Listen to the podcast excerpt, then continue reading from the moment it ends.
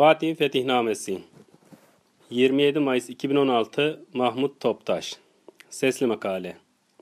İstanbul'un fethinden sonra Fatih'in Mısır, İran devlet başkanlarına ve Mekke emirine fethi müjdelemek için yazdığı Fetihnamenin tercemesidir. Baş tarafında Fatih'in uzun unvan, adı, sanı ve lakapları yazılmamıştır. Fetihnamenin metni: Allah yolunda cihad yapmak, ayıplayanların ayıplamasından korkmamak. Maide suresi ayet elli dört, şanlı ecdadımızın güzel adetlerinden idi. Biz de o adet üzere yürüyor ve o gayelerle Allah Celle Celaluhu'nun Allah'a ve ahirete iman etmeyenlerle harp ediniz, Tevbe suresi yirmi dokuz, sözüne sarılarak Peygamber sallallahu aleyhi ve sellemin "Kimin ayağı Allah yolunda tozlanırsa Allah o kişiyi cehenneme haram kılar" hadis-i şerifine tutunarak devam ediyoruz. Bizim bu yılki arzumuz Allah'ın ipi olan Kur'an'a sarılarak, her şeyi bilen Melik'in fazl-ı keremine tutunarak sizin yakınınızda olan kafirlerle harp edin, Tevbe suresi ayet yüz yirmi üç, emri üzerinde toplanarak İslam'da farz olan gaza, harp görevini yerine getirmektir. Allah bu yılın tamamında bereket ve nimetlerini bol eylesin.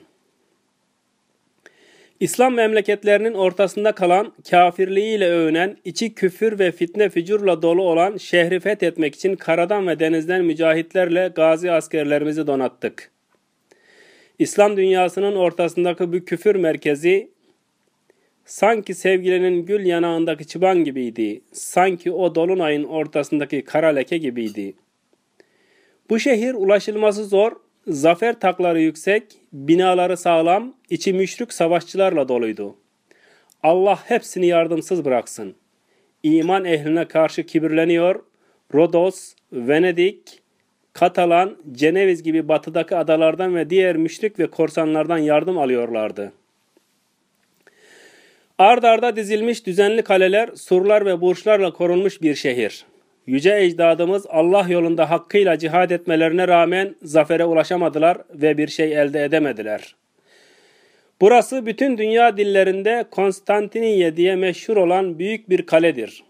Peygamber sallallahu aleyhi ve sellemin sahih hadislerinde bahsettiği şehrin burası olması uzak değildir.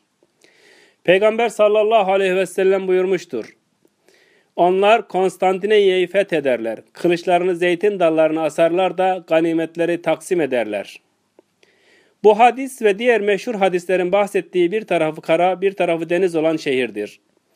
Biz Allah'ın "Onlar için gücünüz yettiğince hazırlık yapın" Enfal suresi altmış, emrine uygun olarak yapılması gereken bütün hazırlığı mancınık, top, gülle, taş, berk ve rahat gibi tüm silahları karadan Kara tarafından hazırladık.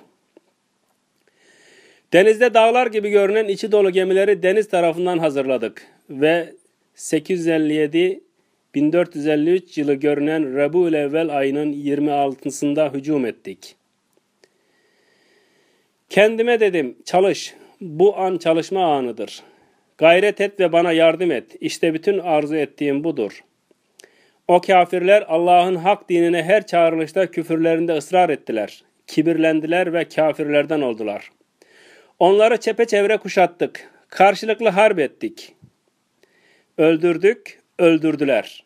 Aramızdaki harp elli dört gün gece ve gündüz sürdü. Allah'ın yardımı ve fethi geldiğinde, Kur'an-ı Kerim Nasr suresi ayet bir, kişiye işlerin en zoru da en ateşlisi de kolay gelir. Allah'ın yardımı ve fethi geldiğinde kişiye işlerin en zoru da en ateşlisi de kolay gelir. yirmi Cevaziyel evvel Cumadel Ula Salı günü yıldızların şeytanların üzerine saldırdığı gibi Konstantiniyye üzerine hücum ettik. Sıddık Ebu Bekir'in hikmeti, Faruk Ömer'in adaletinin bereketi, Hayder Ali'nin vuruşu gibi her vuruşla Allah Konstantiniyye'yi Osmanoğulların emrine verdi. Güneş doğudan doğmadan Allah bize fethi lütfetti. Okuyan Hasan Göktaş.